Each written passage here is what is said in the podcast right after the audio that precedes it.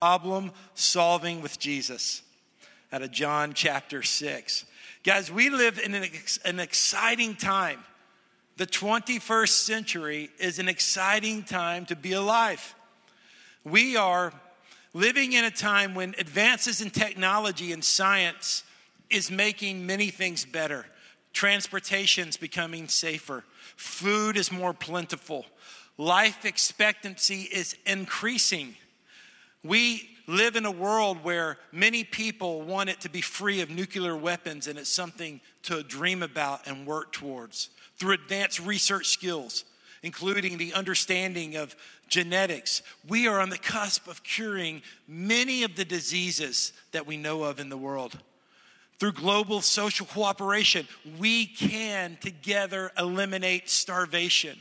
More people have access to education than ever before, and that's just increasing. Humanity is rising up, reflecting the glory of God, causing heaven to come to earth. Guys, the 21st century is an incredible time to be alive, and God has chosen us to exist during this time.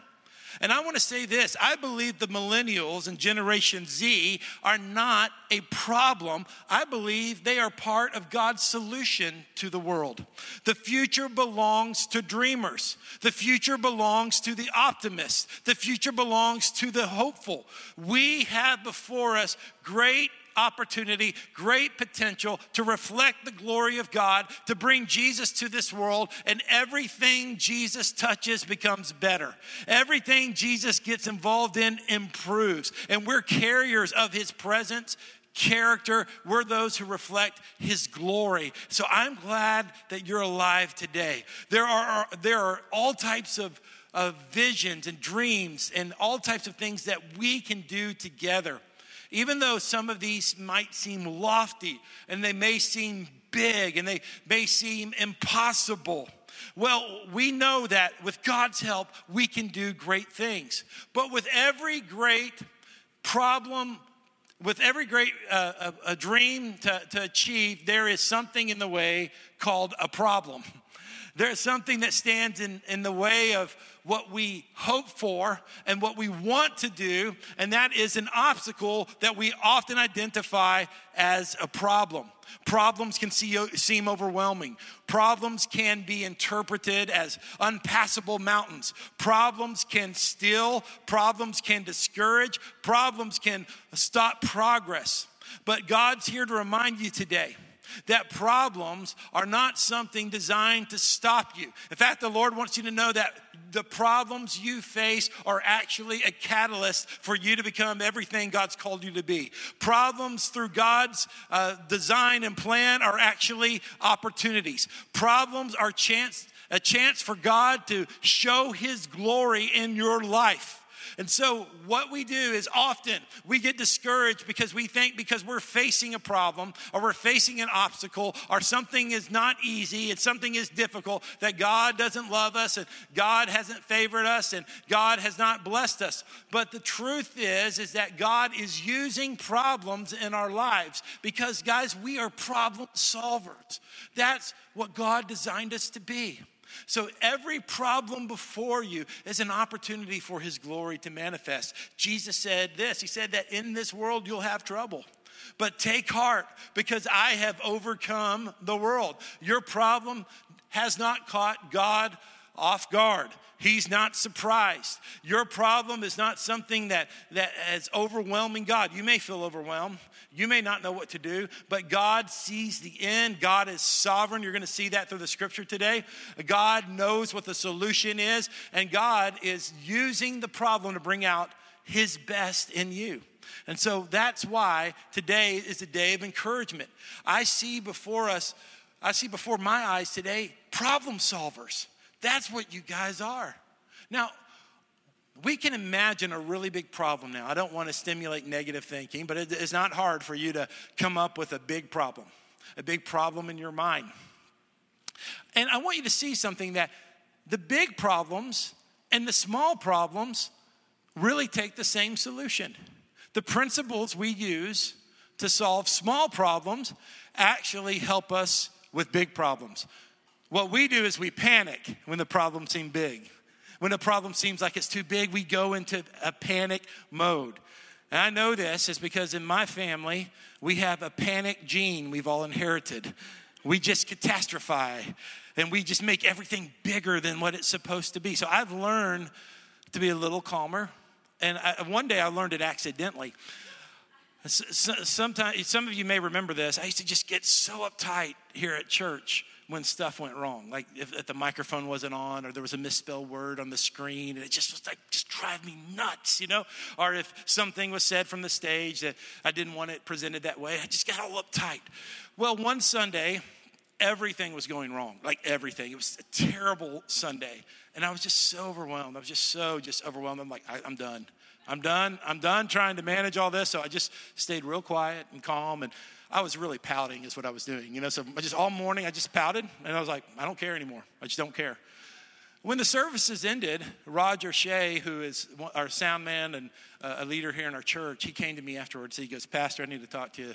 He said, you were, it was just amazing today how calm you stayed when everything went wrong. And I just want you to know that I just learned a lot from you how, how calm you were all day. I was like, man, I do it all the time, man. That's just how I am. Well, that, that was a formative story because I thought, well, you know, Roger is calling something out in me that I accidentally did right, but he's probably correct. And since that day, I've tried to stay calm. So I tell my kids all the time, don't panic. So Abby, I told you about her earlier. She wrote me this nice little note and she wrote me this note around Father's Day around her graduation. She said, Dad, you always tell me don't panic. And I especially told her that when I was teaching her how to drive and that kind of stuff. Don't panic. Thank you for that. Well, the only reason I know that is because I panicked most of my life. And I've learned just to calm down and chill, chill, just chill. So I'm just telling you, just chill out.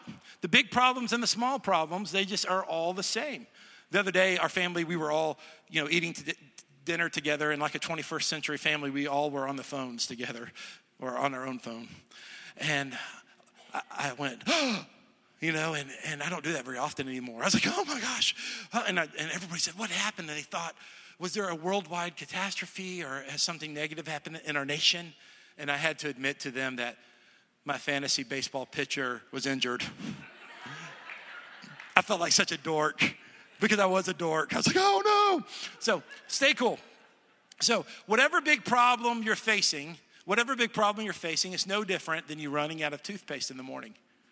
So that's a problem too, isn't it? If you don't have toothpaste, because everyone should brush your teeth every morning. But it may have happened to you before. It doesn't happen to me very often because Beth provides toothpaste for me. She tends to like me to brush my teeth, and so toothpaste shows up. But if I if I ever had this problem, and I've had it before, where I'm out of toothpaste, you know, the first thing you do is you, you, you, can work with the tube and roll it up and put the thumb right underneath. And sometimes, like that last bit just comes up and it gets you through the morning. So you can solve the problem that way, right? Or you can go to another bathroom in your house and find your kids' toothpaste and discover that Cinderella toothpaste tastes better than Colgate toothpaste. It's like all sweet and pink and good and all that. And if the kids are out of toothpaste too, then you can decide to drive to the drugstore and go to Walgreens or CVS and just hope you don't run into anybody who invades your personal space and talks to you like this close and buy some toothpaste. But the point is this if you get if you encounter the small problem of running out of toothpaste, you apply skills to solve the problem what happens is we have really big problems come up in life and we're overwhelmed. We're like, it's just too much. I'm just going to shut down right now. It's just too much. I can't even think about that because it's too much. But if we apply the same principles of a small problem to a big problem, God's going to help us and we're going to accomplish those things. And so we, we see in the scripture today that, that Jesus in, encountered a problem and the problem was that people needed to be fed. And this wasn't new to him because, as our creator, God created us to solve problems. When we were in the Garden of Eden, Adam and Eve, before sin entered the world, let's talk about Adam first, he had problems to solve. And God told him, Name all of these animals. God told him to cultivate the garden. So, this idea before sin even entered the world, God was giving problems to solve because it's part of our development and it's part of our maturation. And then when Adam could not solve the problems on his own, God brought him an equal. Notice I didn't say God brought him a subservient person. Out of his side, he created an equal, a female. Male and female, they're complements, they're a completion of one another. They're, they're so much compatible, they're so compatible that the two are actually one. Male and female come together, and together they glorify God through their work and through solving problems. Each gender identified as unique and equal and chosen of God. And so it is that before sin entered the world, that God was causing us and calling us to solve problems. So here's the truth you are going to face a problem. I hope that's not bad news for you today, because here's the good news you are going to solve the problem. And you're going to solve the problem because Jesus is going to be with you. And Jesus is personified through his church. We are the body of Christ. And so, problem solving usually occurs within the Christian community when we cooperate, when we work together, when we're in accountability, when we're encouraging one another, when when we work through things together. Here's the first thing the first point I want to observe today is that we must acknowledge the problem. This is from John chapter 6. This is a similar point to last week's point. When I said evaluate or notice, see what's around us. After this, Jesus crossed the Sea of Galilee. Verse, this is John 6, verse 1. We read it earlier, and now we'll reread it. A huge crowd was following him because they saw the signs that he was performing by healing the sick. And Jesus went up a mountain and sat down there with his disciples. Now the Pass, now the Passover, Jewish festival, was near. Verse 5. So when Jesus looked up and noticed, there's that word again. You got to look up and notice what's happening around you. A huge crowd coming towards him. Look at this part. He asked Philip, Where will we buy bread so that these people can eat? Isn't that an interesting question that Jesus asked a question? Now, why did Jesus ask the question? Did he ask it because he didn't know the answer? Well, no, the scripture tells us, uh, it's very clear in verse 7. Uh, Philip, uh, Philip um, excuse me, verse 6. He asked this to test him, for he himself knew what he was going to do. Philip answered him 200 denarii, or, you know, it's like a, a currency there, worth of bread wouldn't be enough for each of them to have even a little. So Philip identified the problem. But Jesus asked the question. He didn't just give him the easy answer. That's what we want. Jesus, tell us what to do. How many times have I talked to people, and how many have, times have I been the person talking to my spiritual friends and leaders and saying, like, why won't God tell me? Why won't God give me the answer? Well, sometimes God gives us the question instead of the answer. He knows the answer. He's sovereign. He knows what he's going to do, but he doesn't tell us what he's going to do. Instead, he asks us, What should I do? What should I do? Or more precisely in this scripture, what should we do? What should we do? How should we solve the problem? Because the question is, it leads us to the processes that help us understand and depend upon the Lord. If it was just easy, if He just always provided everything we needed immediately when we asked, like He was like, you know, God, God on demand. God has to do what we say, and God has to do what we command Him to right now you know, we wouldn't be fully developed people. We wouldn't understand his character. We wouldn't understand his plan. We wouldn't understand community. We wouldn't understand that God's timing is usually not about us, it's about other people. And so he doesn't give us everything when we want it and how we want it because he's looking at the whole kingdom. We're just looking at us. We're looking at us. Uh, I want this to happen now. I want this to happen now. But God's looking at his purposes and his kingdom and how it advances.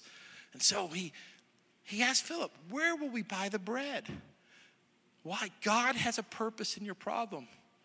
He wants you to solve it, but He wants to help you solve it. He wants to be in relationship, He wants to get involved with you. Here's the second point we identify resources. This sounds very corporate, doesn't it? Identify resources. One of his disciples, Andrew, Simon Peter's brother, said to him, There's a boy here who has five barley loaves and two fish. But what are they for so many. He said, This is all we've got. We've got a boy, and we've got five loaves of bread, and we have two fish. Thank God for my wife. In the first service, I kept preaching. I said, Two fishes. And that's why I cannot post the next sermon, because it's not fishes, it's two fish. All we have is five rolls and two fish and one boy. And all the resources we can identify. Do you know we naturally default to what we don't have? We naturally say we don't have enough money. We don't have the right personality. We don't have the family connections. We don't have enough time anymore. A lot of us a lot of us are thinking that now. Guys, listen, if, if you're in your 60s or 70s, you still got a lot of time. I'm serious. Come on, 60 year olds, 70 year olds, the, the, there's lots ahead for you. It's a new day. It's a new day. Thing, thing, life doesn't end at 59. Thank God for that. There's still things happening. We've got rock stars who are touring into their 70s. How about that, huh? The Titans defensive coordinator last year, Dick LeBeau, was 81 years old, and he was a good one. So if you're in your 70s, your 80s, keep going. Keep moving, keep doing, keep dreaming, keep believing.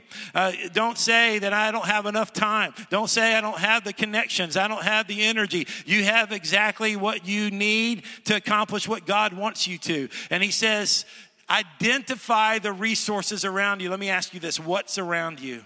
What is near you? What do you already have? The resources you already own are usually the resources God chooses to use.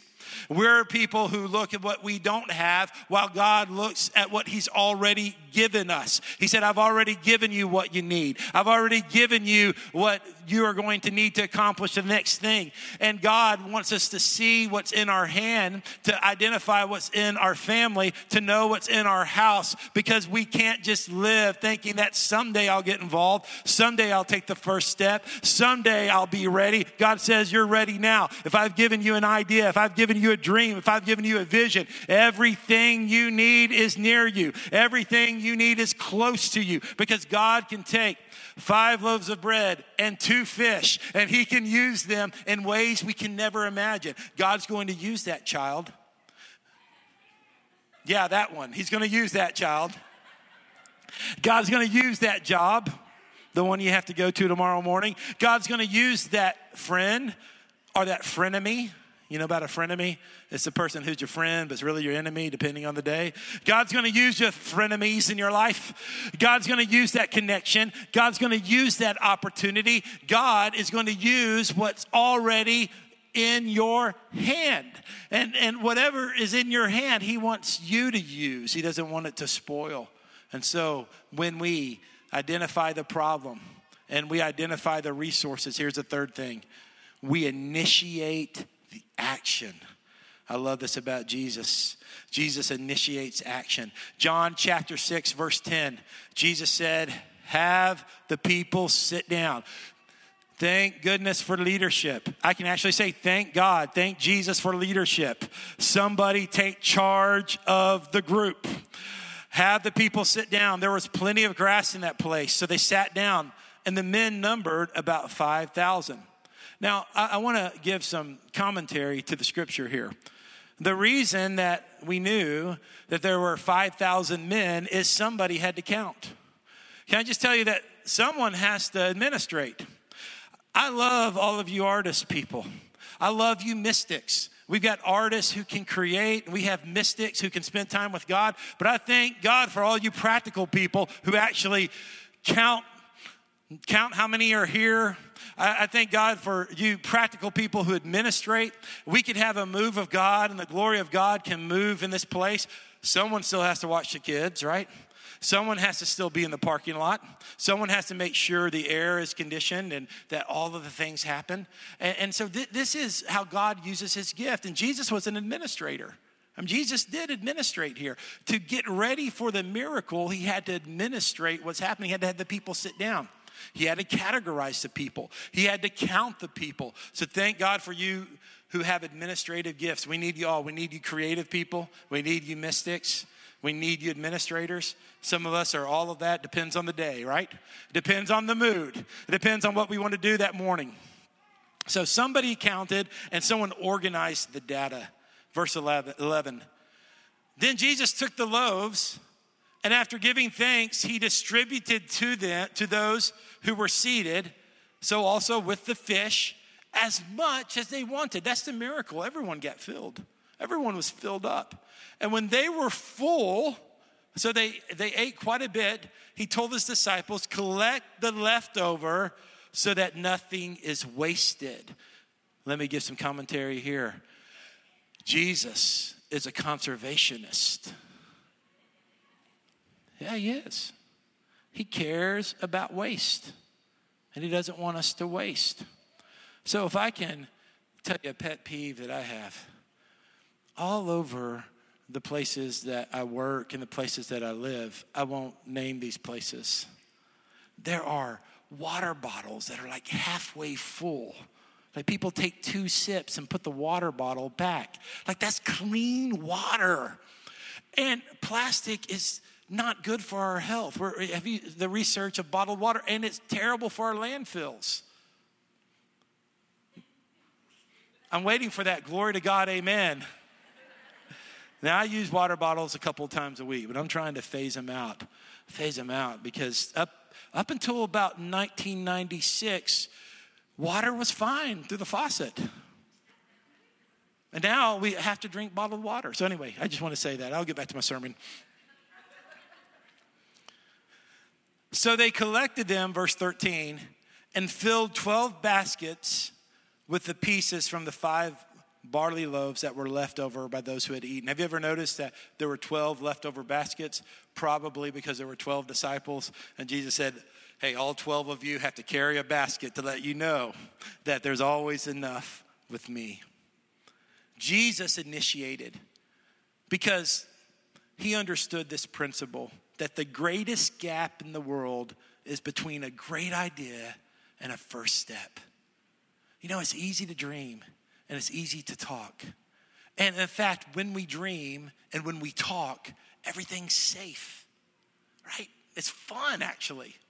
Let's, let's dream about where, you know, what we're going to do. Or, and, and it's safe. The dream is safe and easy because there's no consequences. So, because of that, very few people actually take a first step. But God can't really give direction to something that's not moving. And so, in His sovereign plan and will, He gives us a dream and a, He gives us a vision, and then He waits for us to initiate it. Because once we initiate, He can give direction. He doesn't give us every step, He doesn't even give us the third and fourth step. He just says, Get moving, get moving, take a step, and let me direct you. Beth and I have a great friend, many of you know, uh, named Jackie Chapman. And she used to go to church here. She was in the music industry. And she was a she's a single young adult. And at that time when she was younger, God called her to do work overseas in the Middle East. And to do that, she felt like God called her to move to California and to study at one of the most prestigious seminaries, Fuller Theological Seminary, to get her master's in missiology. And then from there, she moved to the Middle East, where she is today and where we support her work there. And that was a really brave thing to do. So one day we were all talking, and I asked her, I said, Jackie, how did you, as someone who, who had lots of challenges, how did you quit your job here in Nashville and move and, and go to seminary and then move to the Middle East. And so she answered me dryly. She said, Well, the first thing I did was downloaded the application to Fuller off the website. then I filled it out and sent in a $35 application fee. Didn't have any money, didn't know how she would access money. The point is this is sometimes when God's calling us, just take that first step, and the first step leads to the second, the third, the fourth, and the fifth, and we go on. I heard a great leader teach on a podcast uh, this week. It says, People with ideas are not necessarily innovators. People who do ideas are the innovators. I'm going to say that again. People with ideas are not necessarily innovators. People who do ideas are innovators. The God who calls us to initiate, to take a first step, is a God who can do more than we can imagine. Ephesians chapter 3 says this Now to him who is able to do above and beyond what we ask or think according to the power that works in us, to him be glory in the church and in Christ Jesus to all generations forever and ever. Amen. The God who calls us to take a risky, faith filled first step is the same God who will do for us more than we can imagine if we can trust Him to move forward and to follow His will and purposes. The show West Wing came out in 1999. I enjoyed watching that. In that show, many of the staff would say this when a conflict came or something difficult, they said, I serve at the pleasure of the president. This spoke to history, it spoke to respect, it spoke to authority. Even when they disagreed with the president, they would say, I serve at the pleasure of the president. And so it is for us as dreamers, as problem solvers. We serve at the pleasure of Jesus Christ, the president of president, the mayor of mayors, the senator of senators, the king of kings, and Lord of lords. Here's the last point today we point to the Messiah. We point to the Messiah. In the ministry of Elisha, there was a scripture that I came across this week that I'm sure I've read before, but I did not remember. It's a, it's a story that pointed to this story in John chapter 6, 2 Kings chapter 4, verse 42. A man from Baal Shalisha came to the man of God with a sack full of 20 loaves of barley bread from the first bread of the harvest. Elisha said, Give it to the people to eat. But Elisha's attendant asked, What? Am I to set this before a hundred men? Give it to the people to eat, Elisha said, for this is what the Lord says they will eat and they will have some left over. So he set it before them, and as the Lord had promised, they ate and had some left over. This is why when Jesus did this for the 5,000 men and their families, they knew he was special because the God who fed the people with limited resources was the God who was truly the Messiah. In fact, they had sung about this great king in Psalm 145, verse 13. They sung these words Your kingdom is an everlasting kingdom. You, your rule is for all generations. The Lord is faithful in all his words and gracious in all his actions. The Lord helps all who fall. Can we say amen to that scripture? The Lord helps all who fall. He raises up all who are oppressed. All eyes look to you. Now, look at this phrase I have on the screen. You give them food at the proper time. You open your hand and satisfy the desire of every living thing. And I want you to think about that phrase. You give them food at the proper time. Can I tell you that God is going to give you food at the proper time? God's going to give you the right job at the proper time. God's going to give you the recognition at the proper time. God's going to give you the promotion at the proper time. God's going to give you the connections at the proper time. God's going to give you the opportunity at the proper time. The food you need, the sustenance you need, uh, the connections you need, the, the uh, presence of the Lord that you need comes at the right time through our God who cares for you. And John chapter 6, verse 14, this is the conclusion of our passage today. When the people saw the sign he had done, saw that there was leftover food, he had fed the 5,000 men and their families, they said, This truly is the prophet, not a prophet. He's not like Elisha. He's set apart. He is the prophet who is to come into the world.